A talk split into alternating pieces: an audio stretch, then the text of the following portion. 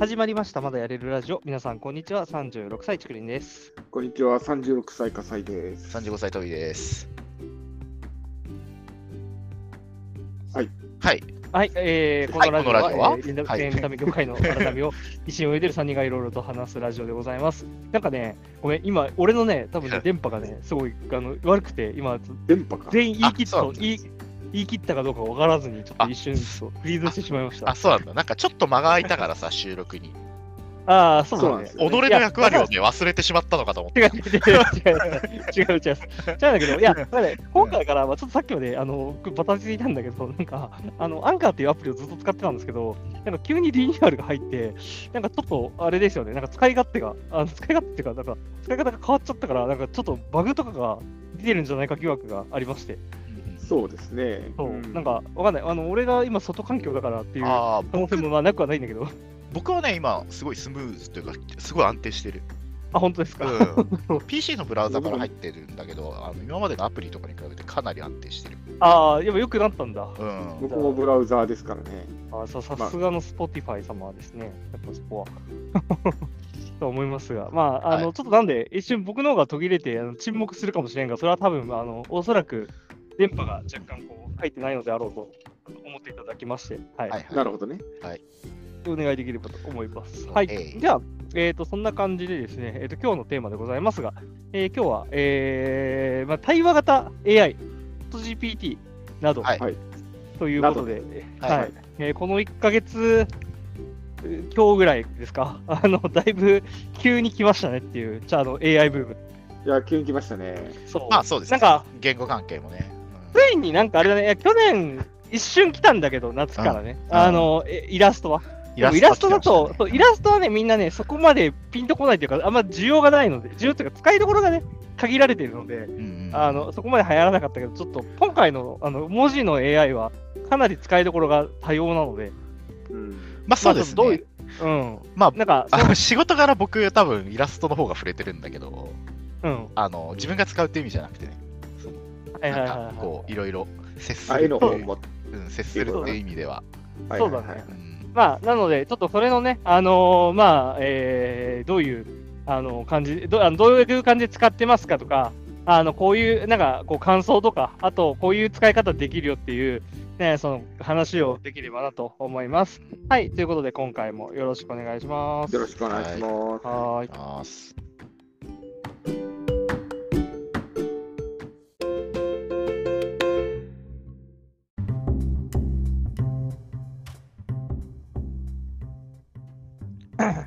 はい、えーということで、今日のテーマでございます。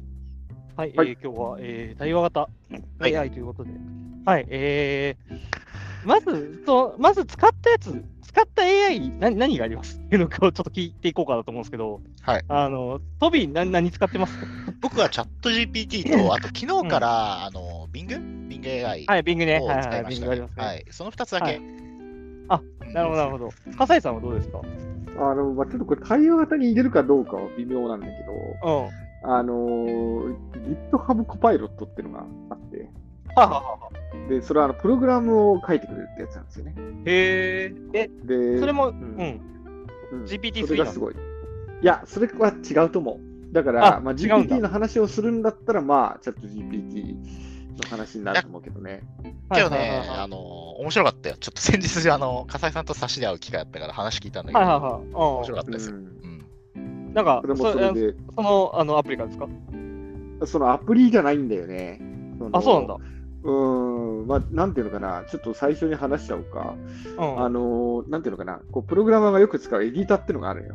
そのメモ帳のすごい版みたいな。うん。で、そこにこうひたすらプログラムを書いて、あのーまあ、納品するというのが普段やってる仕事なんだけど、うん。なんだけど、その、なんで、エディターにね、あの候補が出てくるのよ。入力候補が。ほうほうほで、あのね、なんていうのかな、途中までプログラム書くと、その、うっすらとな灰色で、あの、あなたが書こうとしてるのはこんな感じなのではみたいな。お予測、予測変換みたいな。予測変換に近いはいはいはい。け、ど、その予測変換、日本語変換よりはるかにあの楽で、そのタブで確定するので、はいはいはい。あの、で、採用しない場合はエスケープを押せば、まあ、あの消えてくれるんだけど、はいはいはい。でね、それがね、あの、まあ、結構ね、プログラマー界隈では話題になってて、前から。うん。で、あの、なんていうのかな、結構多くの人が使える、なんていうかな、クローズドベータみたいなのはあったんだけど、はいはいはい。結局それあの当たらなくて、抽選制だったんだよね。はいはいはい。で当たらなくて、あのようやく先日使い始めたんですよ。うん。そしたらそれは確かにすごいね。あ、なるほどね。だいぶ、うんじゃあそれで効率化が図れたっていう感じなん効率化もそうだし、なんていうのかな、まあ、もちろん効率化のために作られてるものだから、それ以上のことをさ、うん。言っても仕方ないんだけど、うん。なんかね、やっぱね、思考の枠組みを書き換えられてる感じがすごくて、あ、なるほど。うん。あの、なんて言うんだろうん。う。うん、こう、いろいろ、あの、プログラム書いてきたけどさ、はい基。本的には脳内でこういうものを今俺は作ろうとしてるんだっていうのをこう組み立てて、うんそれを文文章というかプログラムにしていくのがまあ今までもう十何年ってやってきたはいはいはい。作業なわけだけど、なんだけどねそう、そうじゃないんだよね。あの、なんかこう、プログラムのその、なんていうのかな、関数っていうその機能を、作ろうとしてる機能の名前をまず決めるんだけど、名前決めるとね、その関数の中身はこれではみたいな感じでパッと出てくるのよ。10行とか20行とか。なるほど。結構長いのよ。で、あの、そうすると、で、なんかすごいそれっぽく書いてあるからさ、はいはい。あの、なんとかね、今考えてたことをちょっと一旦置いといて、うんあのこれ、ああ、はいはい。そう、読むところから入るんだよね。その、なるほど、なるほいやここいつが言ってることは正しいんだろうかみたいな感じのところから始まるから、ど。うん。だから、そう、出そうとしてたところで、読むところから入るから、すごいね、あの思考に割り込まれるというか、あのあな慣れが必要なんだよね。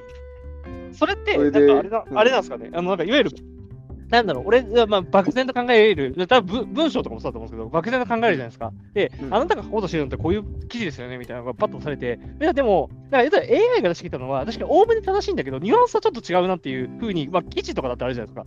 プログラムってもうそういう感じ？まあそうだね。あのもちろん大外しすることもある、たくさんあるんだけど、はいはいはいはい。あのーすごい的確に来た場合でも、まうん。完全に修正なしで採用は、まあ、まずないかな、あまあ、そうない今はが。うん、まあ、でもたまにあるんだけどね。はいはいはい。で、それで、そう、だからまし結構、真面目に考えると、10分かかるようなプログラムを、はいはい。あのなんだろう3分で読み解いて、うんで採用、まあできれば3分で終わるし、できなければ、まあ、ちょっと直して5分とかっていう感じの,、あの時間の節約の仕方ができるのよ。へえー、すごい。うん、で、だから、その、なんていうのかな、すごい、その、えっとね、しかもなんていうのかな、こう、そのエディターでさ、あのエディター常に開いてるからさ、あの電話のメモとかも僕エディターで取るのよ。電話っていきなり来るからさ。ああ、なるほど。それで、あー何々様があの来週の水曜日までに何々機能を、えーうん実装されたいと考えていますみたいな、はいはいはいメモを取るわけ。うんで、なんだけど、そのメモを取ってエンターを押した瞬間ね、鈴木はこれではみたいなのがバーッと出てくるのよ。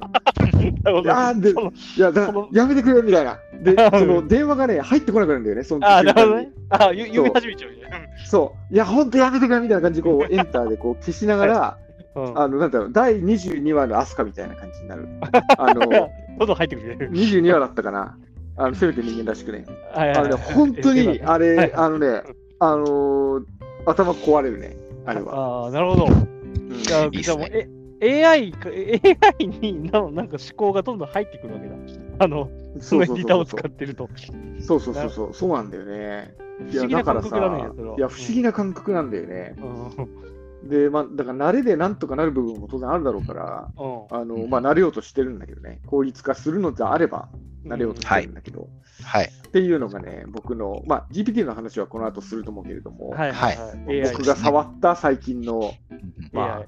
あそうですね、対応型というにはちょっとシームレスだけど、いやいやいや、はいはいなんかそういうものもあるんだなっていうのが。あーそうそうそうそうなるほどな。いや、あるんだね、やっぱり。いや、でもなんか、クリエイティブにおいて、そのなんかあの GPT が外れるんだけど、ちょっと前から、えでも僕、うん。あの趣味で、まあ、音楽やってた時期があるんですけど、うん。なんかその、いわゆる DAW ソフトっていう音楽ソフトの中で、なんかその、なんだろう、コード進行を提案してくれる AI みたいなのあるんですよね。あの、かいい感じのコードこの後作ってってなったら、そのコード進行提案してくれるとあるんだけど、なんか、これ確かになんか楽だけど、あれだなと思って、なんかその、だから最終的に誰がこの曲作ったか分かんなくなっちゃうなっていうふうに思うんだけど、なんかその、あれだよね、こう自分の意思がどこまで入ってるのかちょっとなんか分かんなくなっちゃうなっていうのは、確かにいや難しいよね、それ。だからもう、すあー創作系の会話だとさ、あのうんイラストの AI 出てきた時からさ、どこまでが創作なのかってずっと言われ続けてるじゃん。はいはいはい。うん。そうね。確かに。そうそうそうそうそうそう。まあ、いろいろなんか炎上しそうなことを言っちゃうけど、まあそもそもやっぱデジタルの時点で昔のその細々とした素材から色作ってた時代からするともう完全に違うものになってるよねっていう話とかもあるし。そうなんだよね。まあなんかあれですよね。だからそういう意味では、なんだろう、あのー、こう意思決定をするというか、まあ、最終的に決定をするのが、まあ、人間っていう形になりそうな気は。あだから意思決そう意思決定をするのが人間って委ねられてるか、その今までさ、意思決定って結構さ、軽視されてたと思うんだよね。はいはいはい。あのこれこれはちょっとあのまた炎上しそうなこと言うんだけど、僕、立場上結構わかるんだけど、これ、はいはい、僕、こういうアイデアで、こういうキャラクター作りましょうよっていう、うん、いわば使用書を書いてる側の人間なんですよね、僕は。はいはいはいはい、なんだけど、使用書を書いてる人間って、あのこの業界だとクリエイターって全く見なされないんですよ。わかります。そうですね。おえ、お前ただアイデア出してるだけでしょ手を動かしてるの俺じゃん。お前は俺より下っていう扱いになってるんですよね。うん、けどこれがね、逆転する可能性すごいあると思ってて。あのそれもね、すごい思ってる。あのディレクションとか編集者の仕事ってそうなんですよね。で、やっぱりね、あクリエイター、うん、手を動かすやつが偉いっていうふうに言うのは、全然やっぱりこう、今の感覚は全然わかるんだけその AI が提案して、それをクリエイターが、あのじゃあどれを採用しますかって提案した上で、うん、さらにその、そこのあの先にいる発注者が、いや、こっちですねっていうふうになって、じゃあ、どこも、そうなんかまあ、昔ちょっとね、あのそう昔ちょっと仲のいいイラストレーターと割とは、うん、腹を割って話したときに、そのこと話したことあるんですよね。え、そそう、あの、そのゲームの、ゲームとかの発注できた仕事のイラストって、どうしてその使用権とかあの自分に残せないんですかっていう話を聞いた聞かれたことがあって、まあ、それはその商売上の、あの、はい、いろいろなその使用する際の手続きとかの面倒さとかもあるけど、まあ、そもそもとしてこれ君のアイデアで作ってないからだよっていう話をしたことがあるんですよね。うん、はいはいはい。うんだこれを100%君がアイデアを出して書い自分一人で書いたんならば、うん、もちろんそのイラストの権利は100%君のものになるし、うん、そういう売り方ができるけど、うん、誰かからアイデアをもらって作ってるようなイラストを描いてる以上、君に残るものはそれよりかは絶対少なくなるよっていう話をしたことがあるんですよね。うね。うん。だ逆に言うと、そのイラストレーター側がそこをちょっとおざなりにしてたんじゃないのっていうのはちょっと思うところはある、ね。うん、逆に言うと、まあ、これは擁護すると、イラストっていうものがそういう形でお金化するのがすごい難しい創作だったっていうのもあると。うん、そう、うん、確かにですね。それはそうだよね。うん、いやー、でもなんか、確かにな、いやあの、全然こうちょっと、あの、なんだ対話型、対話型 AI まあ、いや、いいんじゃない？対話型じゃなくても。ああ、いや AI, AI なつまり、でも対話型っていうところをやったときに、その、実はそう対話型もそうなんだよね。自分が何か入れないと返してこない。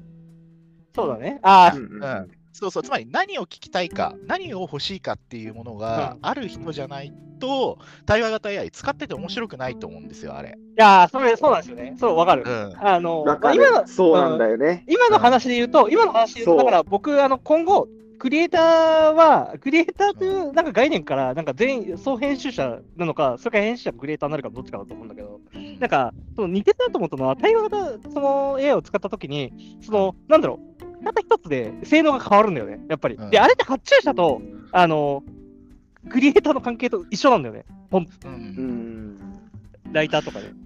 そうだね。書かないと、そのだから、これ教えてっていう時でも、使用書でなんかこういう条件ですと、こういう感じでクリエイトしてくださいと、ゴールはこれです。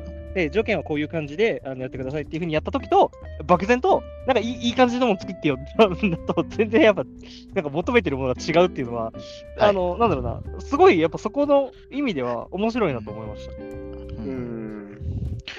だ対話型はかなり面白いですよね。うん。あのーブブレとかも含めて、やっぱすごいあの開発した側も困ってるじゃないですか。ちょっとマイクロソフトとか あの困ってますよね。うん、だからこのそうあの情報漏洩しちゃったり、そうそうそう、そうそう尋問誘導すすることによってこう、うんうん、重要な情報を吐き出しちゃったあれ面白いね。あれ本当面白いですよね。すごい話だよね。確かに確かに。なんか、そういうのもあってね、あとまあ、なんかやっぱ、なんだろうな、普通に嘘、なんか、それっぽく嘘をついてくるのも、なんか人間味があっていいなと、これ個人的に思うんですよ。そうですね。ちょっと、この間話しましたっけ？あの、ブルーホワイトメガロドン現象と僕あ、まあ、あのね、あのプライベートで聞きましたけど、ちょっと、あ。の、ラジオではしてないそうそうそうそう、あの、チャット GPT の、特に日本語ってかなり、あの調査精度が低くって、はい、はい。あの、僕、これをテストにしてるんですけど、あの、史上最大の生物は何ですかって入れると、はいはいはい、あの、Bing AI はちゃんと白長スクジラって出すんですよ。はいはいはい、けど、チャット GPT はすごいデタラメな生物を作り出しちゃうんですよね。はいそうで、初めに入れたときに出してきたのがブルーホワイトメガロドンですと。体長100メートルありますとか言われて、いやここれ嘘でしょって思ってめちゃくちゃ面白かったんで、ずっとブルーホワイトメガロドン現象って呼んでるんだけど、で、これがね、面白いのが、えじゃあ、ブルーホワイトメガロドンって、これアメリカとかそういう海外でのね、なんかミームとしてそういうものが存在するのかなと思って調べたら、全く出てこないんですよね。へえそうなんだ。作り出した。そう。あのチャット GPT が多分なんかそのでかいみたいな単語から連想されるものとか、だから明らかにあのブルーホワイトとかなんか遊戯王とか混じってそうじゃないですか。遊戯王だね。そうそうそうそう。ブルーそうね。あと、あとなんかね。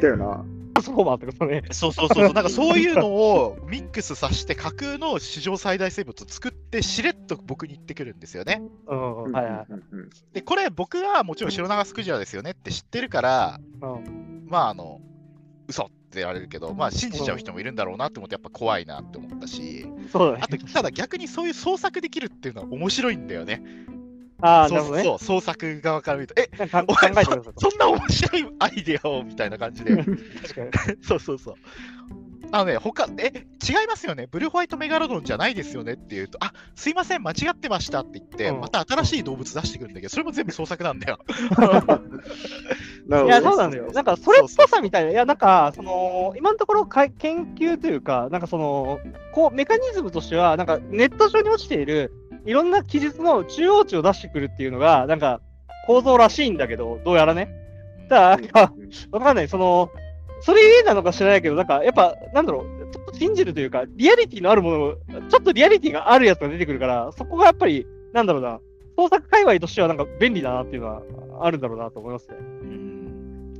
ありますね。だからなんか逆に言うと、その本当でないと困るものはちょっと使うの怖いんですよね、まだ。あわかる。まあ、使わないよね。うん、普通にさ。うん。まあ、うん、調べ物にはね、ちょっとね、ああとね、いや、ああといやそ、ついでに言うと、なんかその調べ物系で、なんか、あのー、あれなんだよな。ウィキペディアとかで聞いてきたら分かるやろっていうやつでも結構普通に間違えるので。あ、間違えるね。僕の担当作品とかも、なんか、なんだろう、半分ぐらいあってて、半分ぐらい間違ってるみたいな。主人公の名前間違ってるみたいな。あ、そうなんだ。部分的に間違えるの困るね。部分的に間違えることが多いので、そうそう。で、あの、これね、分かったね。やっぱその、まあ、よく言われてる話だけど、なんか、日本語で聞いたときと英語で聞いたときの、やっぱ精度が違うっていうふうに言われるじゃないですか。あそうですね。英語の精度高いですね。そうで、圧倒的にやっぱそのあ、日本語で間違ってるなってやつを、英語に一回翻訳して聞いたら、ちゃんと正しいの出てくるのよ。だから、それを見てから俺はもう、あのチャット GPT に聞くのは、一回ディープラーニング翻訳を通してからっていうふうに決めてて。なるほどね。そう。だから、その質問系は基本的には英語にした方が、あの圧倒的にいい。いいですね。いい、絶対に。それはありますね。そう。あと、なんか、あとこれは、まあ、あの、一つこれは使えない、これにはまだ使えないなっていうやつあります？なんだろう。なんか、えー、っとね。使えないな、うん。いや、まあ、あの仕事柄ちょっとそういうことをやるんですけどって初めに言い訳するんだけど、エロ系の規制激しいし、どんどん厳しくなってますね。それ、あの、そうね。レギュレーション的に難しいちょっとネットでこういう会話のその段階を踏むと、あのエロ系の回答とかあの、はいはい、あの出力してくれますよっていう情報あるんだけど、はいはい、あのこの間やったけどできなかったんですよ。ああ、なるほど。だから、うん、おそらく防がれてる。はいはいはい。うん、じゃ規制が厳しくなってるんだ。と思いますね。あのいや、なんか、あの俺が思ったのは、あと、旅行のあのプランニング系が結構まだ厳しいなと、あ多分この後できると、できるようになると思うんだけど、ただ、今まだ厳しいなと思うのは、プランニング系で、ただ旅行のプランを組んでくださいっていう使い方があるんですよ。チャット GPT。例えば、その東京に観光に行きます。じゃあ、いい感じのところを教えてくださいってなったときに、はいはい。あの、あきあのまず、その、朝ごはんを、なんかこう、あの、いい感じの、ね、えっ、ー、と、ところで食べます。10時に食べますと。で、11時からディズニーランド行きますみたいな。11時からみたい？な。12時にディズニーランド、12時にディズニーランドののところでランチを食べますと。で2時間しか経ってないと。で、その後1時に、あの、お台場に行きますみたいな。もう出るのみたいな。で、そう、とかいう、なんか結構その、プランとしては、ちょっとなんか、やっぱ、なんだろうな、あの、それっぽいものを並べ立てるだけで、はいはいはい、結局、その、なんだろうな、あの、成立しなかったりとか、そういう結構その、なんだろうな、こういうふうな、ダイエットとかもそうなんだけど、なんかそのいろんなプランニングを立てられるあのような使い方はできそうなんだけど、あのまだ全く使い物にはならないなっていうのが印象です。でもなんかさ、それで言うとさ、なんかあらすじとか意外と書けるみたいな話をトビしてなかった。そう、あらすじはね、かなり書けるんですよ。これね、あらすじは書けるんですよ、これ。うん、えー、だから、プロットは作れるんです、かなり。プランニングとね、あらすじ近そうだけどね。いや、だから、やべえなって思ってますよ、僕は、常に。いや、あの、あらすじはね、なんかね、あの、なんだろう、そこの間とか、多分その、なんだろうな、えっ、ー、と、そこで人間が何をするかっていう部分をあんまりこう、考慮しないので、あれなんですけど、多分時間の感時間の観念がないんだろうなって思う。多分。あの、AI の中に。あらすじは、はい、その筋道を立てるっていう部分では、あの全然できるので、あの、はいはいはい、例えばそう、こういう条件のお話を書きたいと思います。これで、これの、なんかそのお話の物語の、まあね、概略、概略を作ってくださいってなったときは、結構、ちゃんと書ける。ね、言うよね、それね。そう。そこはね、すごい。だから、多分そのうち、ね、あの一歩小説が書ける。うん。っていうのがあったりとか、あと、まあ、えっ、ー、と、なんだろう、あの、まあ、シムちょっと使いが、使いが、使えるところに行くんだけど、うん、あの、あれでね、あの、リライト系はね、結構いけますね。要約とかってこと？要約もそうだし、あとメールの文章を丁寧にしてくださいみたいな。こういうので、丁寧なメールを作ってくださいみたいな。あのーはいはいはい、文体にそこまでこだわらないものは使えると思った。僕もね、ちょっとそれで昨日、チクリンから聞いて使ってみたんですよね。うんうん、あ、そうなんだ。そうそう。ちょちょっとあの趣味で書いてる文章を入れたんだけど、あの全部ね、やっぱそのチャット GPT 風の丁寧語に直されちゃってて、あこれはちょっとなって思って、そっちは使えないなって思ったんですよね。はいはいはい。はいはいはい。うん。だけど、メールとかはね、確かに使えると思いますね。そうだね。うん、なんか、そう、あの、いつも使ってたらこいつ AI 使ってるなと思うけど、結構その、なんだろう。なんか、ちょっとね、あの距離感のある人に対する、まあ、一般的な案内とか、そういうのは全然できると思うし、うん、俺が使ってるのは、僕、音声入力をよく使うんですよ。あの、まあ、ご存知とか。で、音声入力使うときに、やっぱ音声入力5時とか数字がめっちゃ発生するわけです。めっちゃ、めっちゃでもないけど、あのたびたび発生するわけです。で、それを、なんか、あと言い直しとかね、あの、ああ、ええー、みたいなとか、あの、で、それをなんか理路整然とした日本語に直した上で、で、えっと、こう丸のところで、えっと、開業してくださいみたいな。はいはいはいはい、あのー、それがちゃんとこうなんだろう整った文章としてかつメールで読みやすい感じであの開業された上で出てくるみたいな。うんなるほどね。そうそうそうそう。っていう使い方とかもできるので、うん、あのすごくいいですね。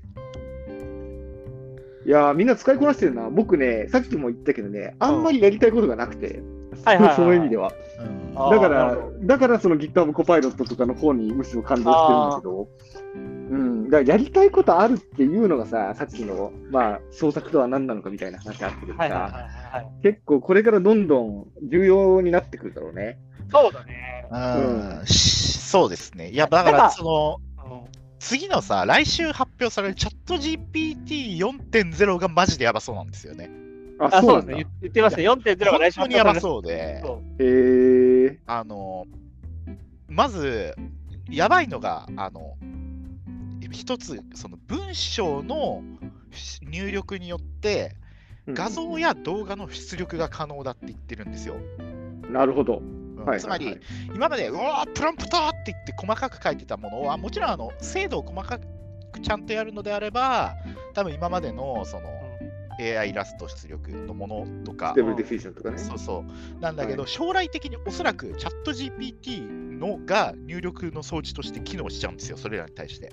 なるほどね。うんだ例えば、なんか猫の画像を出してって言ってこう出して黒猫が出てきたときに三毛猫がいいなって言ったらなんか三毛猫に変えてくれちゃうわけですよ。なるほどね。みたいな、その大まかなものに関してはもう本当にあの自然言語で全然十分だよねっていうものがもうできますと。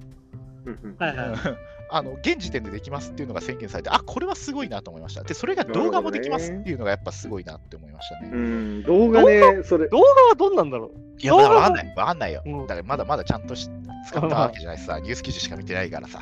それは使ってみないとわかんないです。なんかすでに VJ とかはさ、あの、いい感じのものをさ、何時間にわたって作れるみたいな記事を読んだけどね。そうそうそうそう。で、で、もう一つが、イタリア語の入力してドイツ語で出力しますとか、その言語の横断が可能になってますみたいな。えー、で、これがどのぐらいのレベルかわかんないんですけど、さっき言ったその英語じゃないと調査の精度変わるよねみたいな問題が変わるかもしれない。し変わるところの取っかかりにもう手をつけてる。なるほど。つまり単に言語ごとの言語ごとにその情報の重要度っていうものを学習させれば、英語での重要な情報を日本語に変換して出力して、で、ソース元として英語出しましたみたいなことができるはずなので、もう全然普通に。はいはい、そう、だからあの、ある意味ではその文章レベルでの言語の壁が取っ払われる可能性かなり高いなって思っちゃいましたね。うん。うん、もちろんちょっとニュアンスによるその言語読めるかどうかっていう部分は、のその、なんて言うんでしょう、あの、ニュアンス的なノウハウのしくあのいろいろ蓄積とかは変わると思うんだけど、うん、やっぱそこでかかったと思うんですよね、今までの対話型で。その英語に比べてその日本語の情報精度、情報出力甘いみたいな、そういうのがちょっと変わる可能性あると思ありそうで、まあ、少なくとも4.0ではそこにもう片足乗っけてるっぽいので、はいはいはい、ああ、そうか。そうなるこれはかなりゲームチェンジ感あるなと思いましたね。そうだね。うん、あなんか、まあ、とりあえず現時点での情報だとその2つ。はいはい、あ、やばそうだなっていうのは。はいはい、うんなるほど。いや、すごいのは、これがすべて数ヶ月で起こってることなんだよね。そうなんだよ。そうなんだよ。そうなんだよ。チャット GPT さ、話題になったの、去年のせいぜい12月とかだよね。そうだよ。1月だよ。1月だよね、確か本当にバズったの。いや、バズったの1月、そう、12月スタートで1月バズって、で、2月に一般的になってみたいな。そう、半年経ってないんだよね。この3ヶ月ですよ。あの、去年、いや、で、去年のね、去年の9月ぐらいに、いや、その、AI のイラストの方が話題になった時に、俺、探したんですよ。いや、その、文章のやつないかと。で、一応ね、日本でね、その時に俺は GPT-3 のことは、一応その、そう知って、日本でね、唯一ね、あの、キャッチっていうね、サービスだけが、えっ、ー、と、いろんな記事の出力ができますみたいなのがあったんですよ。で、それで、まあ、ちょっと試しにね、月あの使い放題が9800円だから高えなと思いながら、こう、あの、やるかとか迷った上で、こう、半年経っちゃったんだけど、やっぱ、その、その時から、まあでも文章、その時にトビーと会話したのは、でも文章はまだまだ先じゃないっていう話をしてて。そう、いや、僕もそう言った記憶あるもん。そう。うん、あので文章は先だろみたいな。うん。でまあ、確かにあのそれっぽいことは書けるけど、全然ねっていう話したけど、いや、早かったね、思いのほか。こんなに早かった。まあ、ただ難しいよね。あの、まだ長編小説とかが書けるレベルには達してないという言い方もできる。いや、でもさ、俺さ、思うんだけどさ、だけど将来的にはできると思う。うん。いや、俺さ、思ったのは、さっきさ、その笠井さん言ってさ、プログラミングのさ、続きをそれっぽくプログラムしてくれるわけじゃないですか。うん、これってさ、すごいこうなんか、パラダイムシフトじゃないと思ってて。だって、すごいパラダイムシフトだって、そう、あの、今までソフト開発にかかっていたさ、あの時間が圧倒的に短縮できるわけでしょ。これこれにより。そうそうそうまあまあ、もう少し精度が上がればね。うん、そう、AI が、だって、そう、AI がプログラミングして、さらにすごい AI を作るみたいなのもできるわけだから、あの、うん、なんだろう、2045年シンギュラリティみたいな、いや、来る、来るみたいな、だけど、なんかもう、もうちょっと、もしかしたらもうちょっと早いみたいなのが、なんかちょっと、あの、思ったりはしましたね。なんか、そうね。うん。うん、いや、ぼうん、そうだな、それもすごいし、そのシンギュラリティの一部でもあると思うんだけどさ、うん、あの今から話そうとしてること、あの、なんか人間の思考形態の側がどう変え、ねじ曲げられるかっていうのに結構やっぱ興味があってさ、あなるほど。で、やっぱその、GPT は一応対話だからさ、あの、一応さ、あの相手がいるっていう前提で話せるじゃない。はい、なんだけど、ね、さっきのやつって、お前はこうだっていうのが押し付けられてくるからさ、あなるほどあのすごい気持ち悪いのよ。これ、あのね、ちょっと一回メモ取ってみてほしい。洗脳のメカニ洗脳のメカニズムですね。あんた考えてますね。に近い。うん。うん、で誘導されてるわけだもんね。うん、そうそうそうそう。で、これ、ある種のその、なんだろう、精神疾患とかにすごい近い感じするし、はいはいはい。あの、なんて言うんだろうな、あのこのこの後その創作が、そのさっきの創作の権利の問題は当然 AI がジャッキした問題としてあるんだけど、その創作のそのなん態度というかさ、あのメンタリティがすごい変わる気がするんだよね。つまり、あのあのメモを書くノリで、電話のね、あの次の、なんだろう、次の段落とか出てくるわけだよね。考えて。そで、その次の段落が出てきたら、その候補、あ、そう、候補も、あのこれじゃない、これじゃないっていうチェンジできるのよ。はい。で、だから、いや、こんな感じの段落じゃないんだみたいな。で、あらすじはあらすじでなんかもうすでに生成してあってみたいな、はい、そういうところで、いや、この段落じゃない、この段落じゃないみたいな感じで、そのクリエイターと呼ばれるかはもうわからないけど、あの作る側の人はさ、単に選ぶ側になるわけじゃない。そうね。うん、で、その、なんていうのかな、それね、あの神林翔平のね、ことつぼっていう小説で、あのまさにそれがあるのよ。へえー、そうなんだ。あの本当にそあのワーカムっていうそのそのマシンなんだけど、あのそういうねあの AI を使って小説を書くっていう人が主人公の、まあ、短編集なんだけど、がある。でそこではそのなんていうのかなそのワーカムを使わないっていう、あの使わないで小説を書くっていう職業と、うん、ワーカムを使って職業を書くっていうあのあ小説を書くっていう職業が分かれてて、でまあ、後者の方がまあなんとなくこう詐欺すまれがちではあるんだけどしかしまあエンターテインメントとしては立派なものでみたいな。あなるほど。で、まあ、主人公は後者の職業なんだけど、っていうやつなんだよね。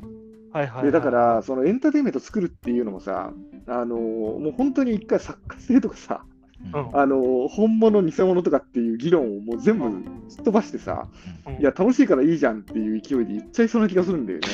いや、そもそも、いや、もう、いや、これはさ、もうそれも思ってんだけど、やっぱポイントオブノーリターン過ぎてて、いると思うんですよね。はいはい。まあ、イラストもさ、もうすでにさ、AI をから出力された、その、まあ、一応権利がないよって扱いになったけど、権利がなくてもさ、高クオリティですよみたいなイラストがもう何うん、何千万、何千万枚とかじゃないじゃん。もう何、はいはい、もうどれぐらい世の中に生成されてしまったかすらわからないじゃん。うん、そうね。で、まあ、いくら違法ですよって言ってもさ、個人が学習すること自体は止められないものなわけじゃん、もはや。うんとかになってくるとさ、なんかもうやっぱこれ止められないなって思うんだよね。うん、でまさしくさそうそう。でまさしくさ、チャット GPT のとかそういう対話型とかさ、うん、これこそなんか、入力すれば入力するほどさ、それらも学習データとして使えるわけだからさ、なんか、いや。だもうなんかちょ、ちょっと最近考えては、どこまで知財ビジネスって成立するんだろうっていうのをすごい考えてる。うん、ああ、なるほどね。まあ、その、どまあ、こう今後、今後、その AI が生んでいくクリエーションが出てきた場合、そのなんだろう、どこが権利元になるのかみたいな。とかもあるし、あとそもそも今のその人が書いたものの保証、そのビジネスとして守るものがどこまで守れるのかいや、それね、いや、そうなんですよ。で、そう、今今今週、トビーと話して、ちょっと、あの、あ、確かになって思ったのが、あの、アメリカの、あの、小説新人賞に、あまりにも、その AI が書いた小説がいっぱい来すぎて、あの中止になったと。で、それが俺、俺さすがに知らなかったんだけど、なんか、うちもまあ、あの編集者なんあの文系系の編集者やってるんで、だからまあ、新人賞やってるわけですよ。で、そうなった時に、例えば、既存の小説の表現とか、なんかその、セリフとか、あの、を、なんか例えばその、この AI にかませて、あの、これをいい感じでアレンジしてくださいみたいな感じになったときに、結局、まあ、まあ、そもそもね、まあ、そのまま、そのまま書れたとしても、あの、よ、あの、なんだろう、見抜けないことってやっぱ多々あるんだけど、ただ、うん、もう分かんないじゃん、それって。すでに。うん、いや、分かんないでしょ。アレンジまでされると、あの、うん、どうやって見抜けとみたいな感じになるので、そう。だからそれを、なんかどうやって、なんかそう、なんだろうな、禁止するのか、それとももうそういうものとして見る、やるしかないのか、なんかこう、全然、うん、なんだろうな、こう、小説の中の水増しみたいな意味では、全然いけんなと思って。うん、はいはいはい。いや、だから禁止できないし、絶対に。うん、で、なんならさ、その、絵だったらさ、AI が出力した絵にインスパイアされて、大真面目に描くっていうクリエーションだってあり得るわけじゃない？うん、あまあ、あるでしょ？ね、いやね、作り方のね、うん、問題ではないと思うんですよね、僕、それって。あ作ったものをどこまで守れるんですかの問題だと思うんですよ。つまり、なんか今、イラストレーターとかがさ、やっぱ自分のイラストを学習データに利用してほしくないって言ってるし、うん、まあ、小説家も大部分そういう人だと思うんですよね。いややめてください、自分のものを学習させるのは。うん、だって勝手に自分以外の誰かが自分の作品に似たものを作っちゃうかもしれないじゃないですかっていう恐怖感ってやっぱ全員が持ってると思うんですよ。うん、これ防げないんですよねやっぱどう考えても。うん、うん、そうですね。うん、防げないでしょ。そう防げないんですよね。だからそういう時になった時に既存のそれこそ出版というビジネスって成立するんですかっていうのはちょっと考えちゃう。うん。あ、もうやり放題になっちゃうとね。まあそうだね。まあ何何かしら何かしらそうね。いやつまりさ、なんかまあこういう業界に行っちゃうのもなんだけどさ、あの違法アップなんて探せば絶対見つかるんだよね、どっかで。はいはいはい、つまり、潰しても潰してもいたちごっこになってるだけで、あの100%禁止にはなってないんだよね。はいはいはいはい。うん。だそれをさ、まあ、そのなんか取り締まる側の怠惰だっていうのは簡単だけど、取り締まりきれるわけないんだよね。はいはい、単に。うん、確かに。っていうのを考えると、だってそれこそさ、今まではそれこそ人間がやってたけど、それこそ AI みたいなものがバーってそ大量に作り出しちゃうわけじゃん。うん、そうですね。うん、だそれに対応してさ、規制していくのってやっぱ無理だなって思うんだよね。うん、そうだね。し、その学習もさ、それこそなんか大企業とかじゃなくて、その個人レベルでも実は学習させることとかできちゃうわけでさ。はいはいはい。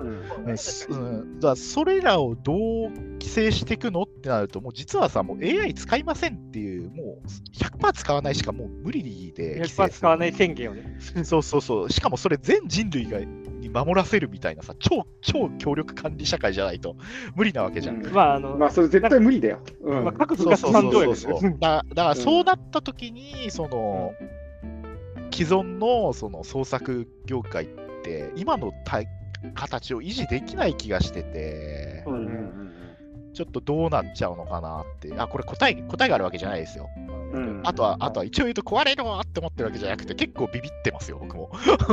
内部にいる人間なので。いや、もうどうなっちゃうか分かんないなと思ってて。はい、ということで、あの35分になりそういやー、早い。まあ、やっぱりこれは盛り上がるわ。えつ続きやります？続きやろうか。次回続きやるか。もうちょっと、多分ね、来週チャット GPT4 が発表されるから。来。来週またね、状況が変わってる可能性がゲームチェンジが起きてるからあの、来週に延長しましょう。ちょっと35分で、あのまだまだ来ました、これ。はい、じゃあ、あの、えっ、ー、と、一旦、エリください。はい。